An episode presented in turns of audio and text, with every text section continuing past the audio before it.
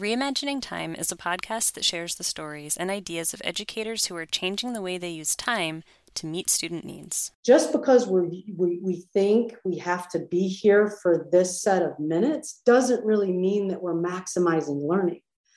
Maybe this is a familiar scenario. A student sits in class, staring at the clock, waiting for the class period to end. Just because the student is sitting in class for a certain amount of time obviously doesn't equate to learning. So, how do you really maximize time for learning in school?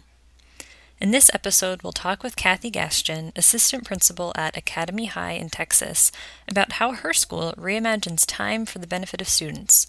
One way they do it? By implementing a flex mod schedule. So, flex mod schedules, what are they and how do they even work? There are four flex mods right now. So now we've got these two two-hour chunks. Then they time. have two flex mods On they can choose. Tuesday, Wednesday, Thursday, Friday. Those we have three hours or time for lunch and then to do three or four different things. Flex mod schedules have a lot of moving parts, and while they may seem difficult to manage, they can provide opportunities for students and teachers that are out of the box and meaningful. In our last season, we spoke with Kathy about how schools can think differently about time and learning. Last year, her school was adapting their schedule to meet student needs as they transitioned back to in person instruction and meeting the requirements of the newly introduced Texas House Bill HB 4545. So, again, her school runs a flex mod schedule with built in time for extra help. We talked with Kathy again at the end of the 2021 2022 school year to get insights on her school's FlexMod schedule so that other schools could see how Academy High uses this time to maximize student learning and get kids excited about school, even after such a tough year. First, back to that question what is a FlexMod schedule? This is the question we put to Kathy, and here's what she had to say.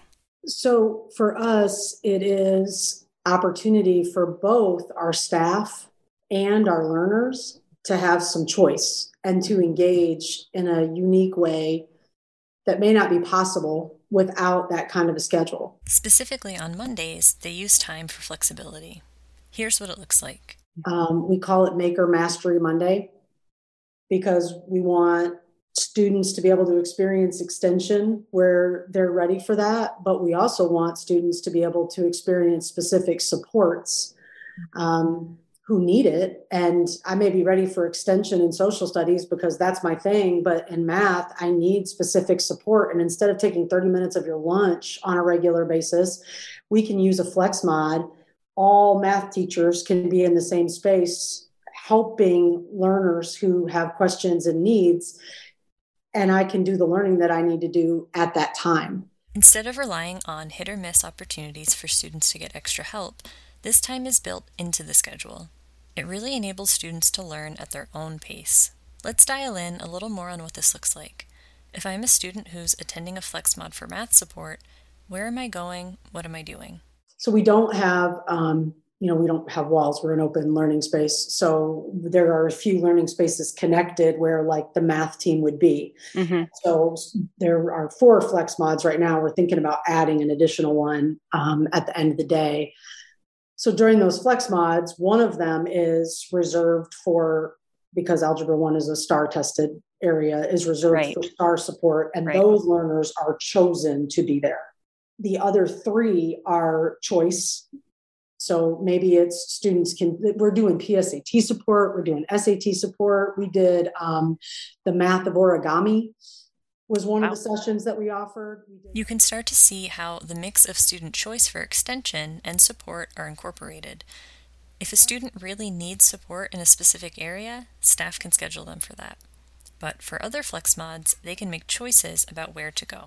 So it was interesting to see them kind of expand even the facilitators, like we learned about each other with the things that we wanted to offer mm-hmm. after giving the kids some surveys. It's pretty cool to see it.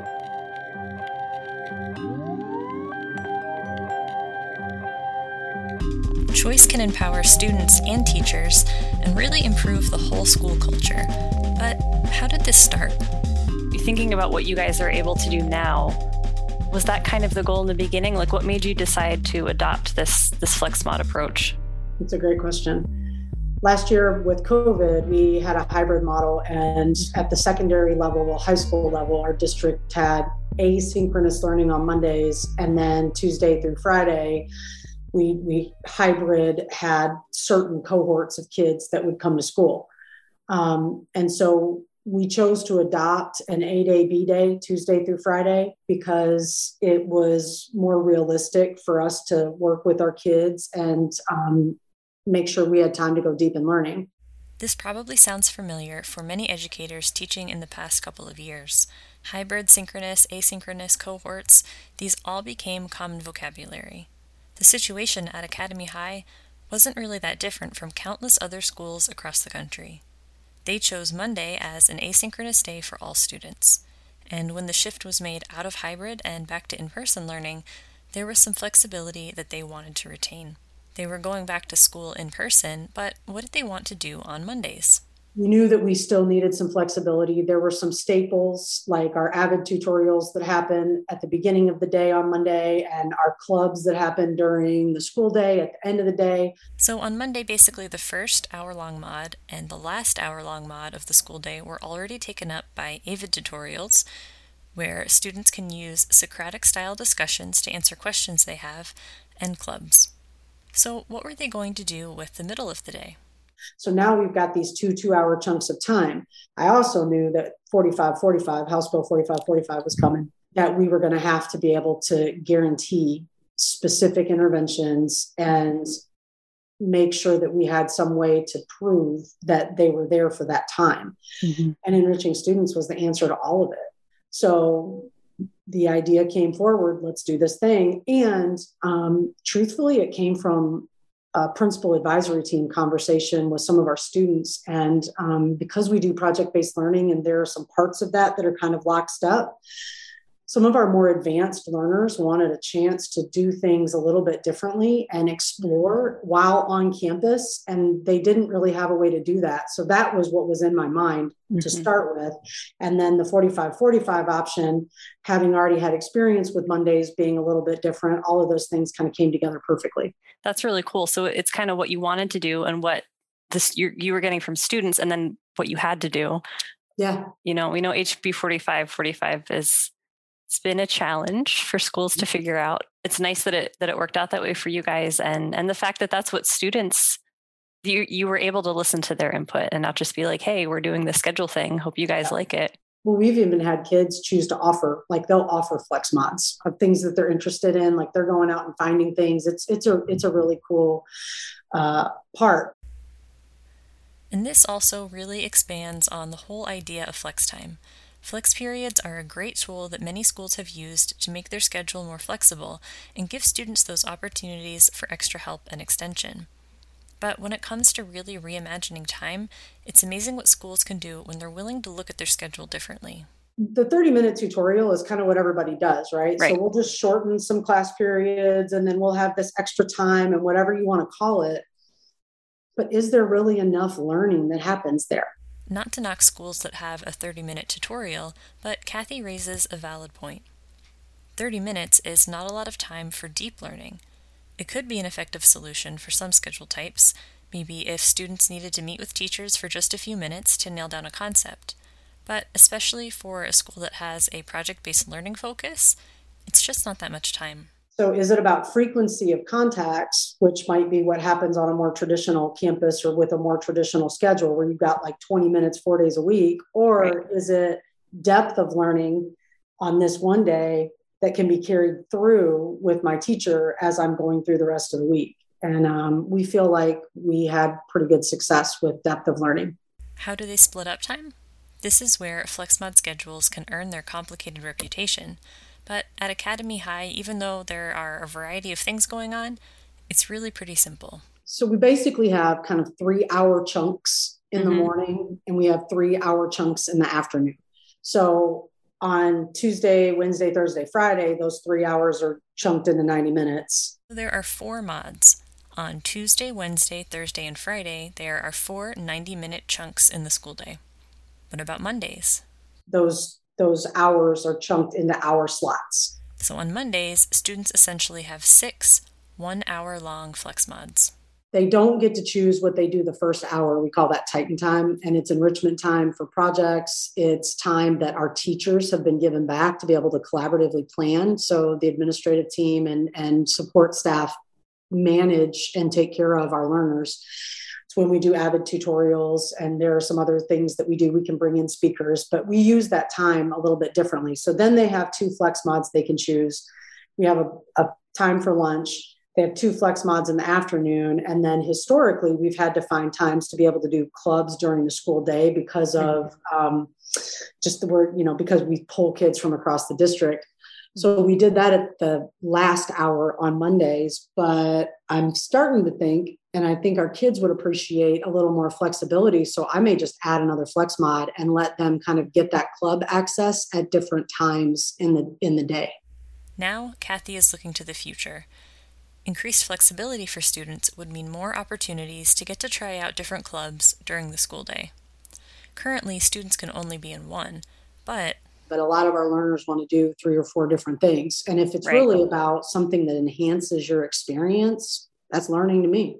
Yeah, and that's going to make them want to come to school, I would think too yeah i mean I, I you know our, our kids are starting to understand our robotics team can spend the afternoon working on their robot. That's time that they would not have normally had but they're learning so much while they're doing it. They're continuing to yeah. collaborate. So watching everybody get familiar with what's possible in those hours was a was a really special part of this last school year. So with all of the different options that kids have um, are there any like you said they could spend the whole afternoon working on robotics right? But are there any you know constraints or things that you put in place? Any i don't want to say rules but is there a certain structure to it that you try to keep so that uh, there's something solid like that they know they have to do? So we had some uh, CTE course requirements that forced some rotations, um, and that took up one of the flex mods. They didn't so much love that because they wanted more freedom to be able to choose it. I think they would have gone if they could have chosen it, and well, I mean, they went, but they would have appreciated it a little more if they could have yeah. chosen it. Um, yeah, the facilitators, our teachers, really bore quite a bit of responsibility of monitoring what their grade level was doing each week. And if it was clear that students were kind of choosing things that might not be in their best interest or might not be as academic or might not um, you know lead them towards some goals that the student has for themselves then the facilitators would step in and have conversations. There, there was a time commitment to that um, within our grade level teams that helped us organize Mm-hmm. Um, and then, you know, certainly when you're in the space with the facilitator, having expectations about how that time is used is critical. And when they're engaged, they're all in. Yeah. Um, but, you know, you always have your few who want to try to do things other than yeah what is the option and so we had to kind of norm on that and be consistent about reminding everybody about our expectations so if if there was a school that was thinking about doing a schedule like this um, are there any things that you would you would suggest to them? Maybe the big i'm sure there's lots of things but are there any big things that you would say you know these are my top three or my top five things that if you're going to move to this kind of schedule here's what you need to do the leadership from like teacher leaders on my campus was yeah. invaluable so having that kind of scout team of people we had been meeting since the 1920 school year in the fall about what schedule options might look like and, and how can we be thoughtful about time. So when COVID happened, we deepened our conversations about time. Then we had the opportunity to practice some things in a unique environment. And so when we moved into this year, we had a group of, of teacher leaders um, mm-hmm. who were ready to continue to support their colleagues when things were challenging. And so that kind of innovation team is what I call them. Mm-hmm. That innovation team was ready to respond to problems of practice. And they did a really great job of taking feedback from their their peers and implementing it and it was also important that i scheduled regular time when we had our entire staff together for us to be able to train and to talk and to look at and review systems because then it, it, it, didn't get completely out of control. Time and again, we've seen schools have greater success with flexible scheduling when they have a teacher team and open discussion. Kathy shares some further wisdom on the subject. No matter what schedule or changes your school may be working through, this is a top takeaway. There's, there's no, um, this is a framework, there's no program. So there's not like a step first this, then this, then this. You've got to know your people and you've got to know your space and what the capacity is for change because there that's taxing. Mm-hmm. Um, and you have to be okay with it being good enough, but not perfect while yeah. we're learning it.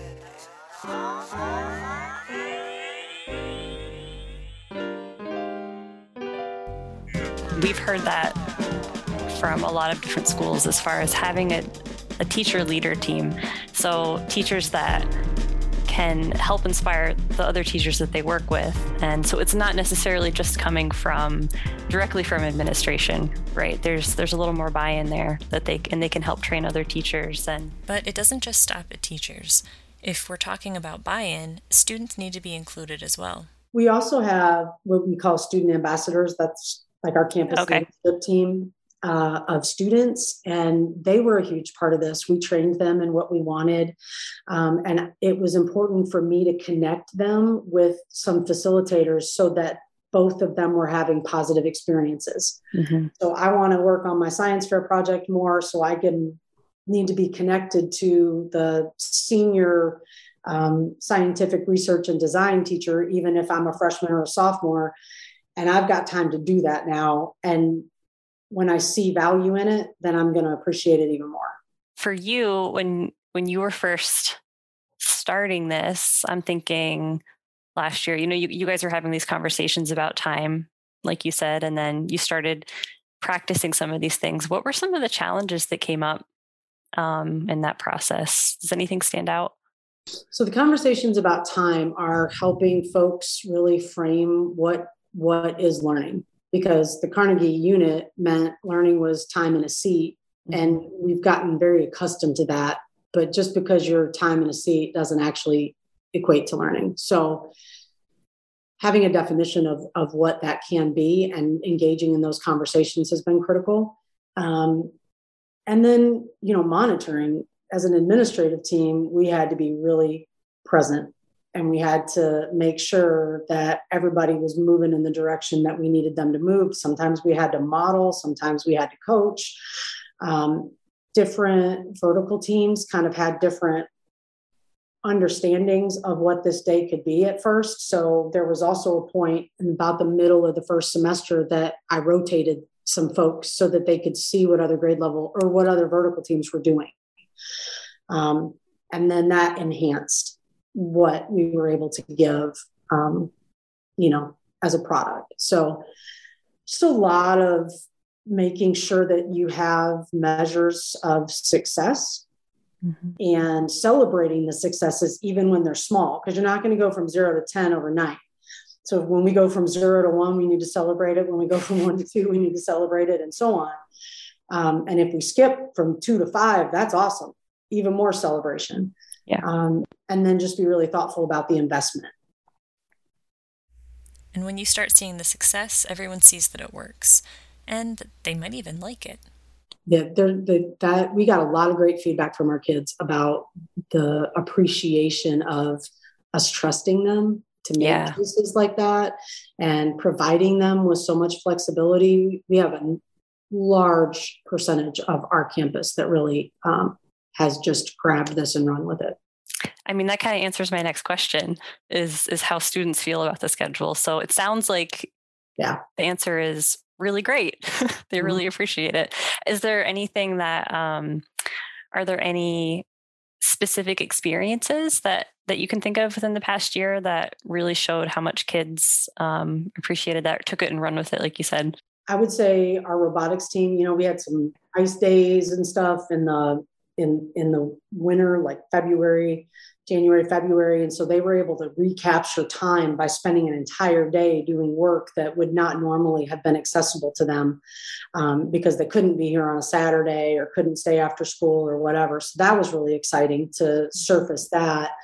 Um, we had two of our social studies teachers got together and they did a food and fashion um, FlexMod, and kids absolutely loved it. They ended up being able to like get out into the community and go like to some restaurants. There were other things that went with it.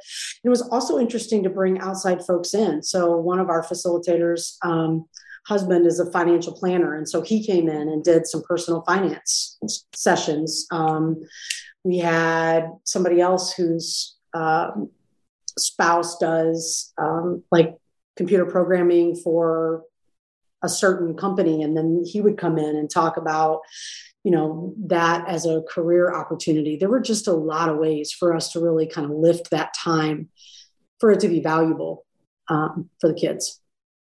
All of this is undoubtedly amazing but maybe you're at a school that doesn't have opportunities like this. What can help your school start to reimagine time? I would say do almost like a forensic analysis of how you really use time right now how do you really use every minute of that day? And what is the actual outcome? Not the outcome you think. And, I, and i'll use this as an example. We, we talk a lot on this campus about personalized learning and how we facilitate personalized learning. Um, and that looks a lot different than the facilitator being at what would be maybe the front of the classroom and everybody is looking around. And, and somebody said to me this year they said well but if if we're doing that then you know everybody's on like you can see them. And i immediately looked at that person and i said you have absolutely no idea if they're really on. The only way you really know if they're on is if they're in front of you that like teacher table that our elementary school friends are so really good at facilitating. Mm-hmm that's when you know they're on, but they could be anywhere. Just because they're looking at you doesn't mean they're with you. Um, and so I think time is similar. Just because we we, we think we have to be here for this set of minutes doesn't really mean that we're maximizing learning.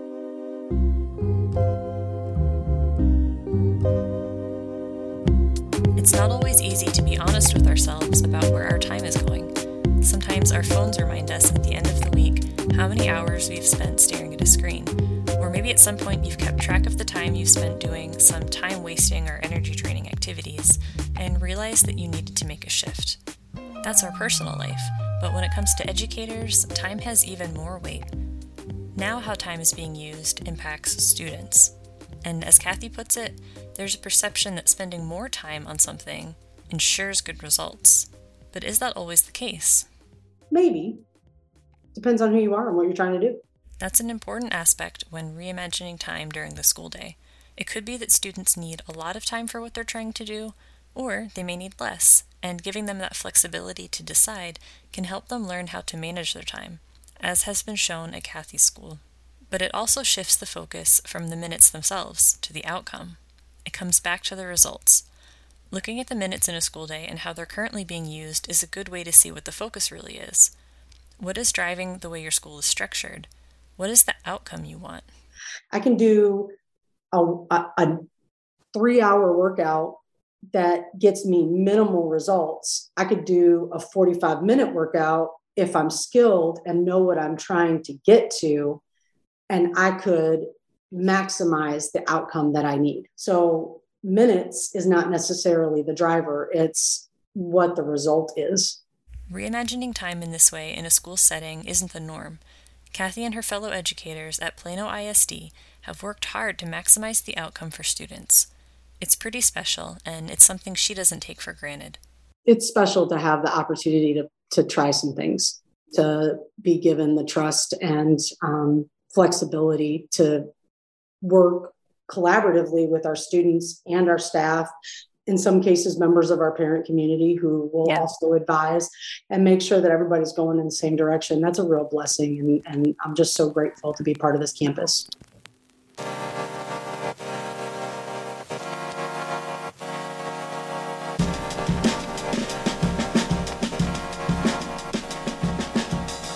Thank you for listening to this episode of Reimagining Time, and we especially want to thank the educators who have shared their time and hard work with us. This podcast is produced by Enriching Students, a software tool that's designed to help schools manage flex time. It's about time. Tune in for a new episode of Reimagining Time every two weeks on Apple Podcasts, Spotify, Pandora, and more.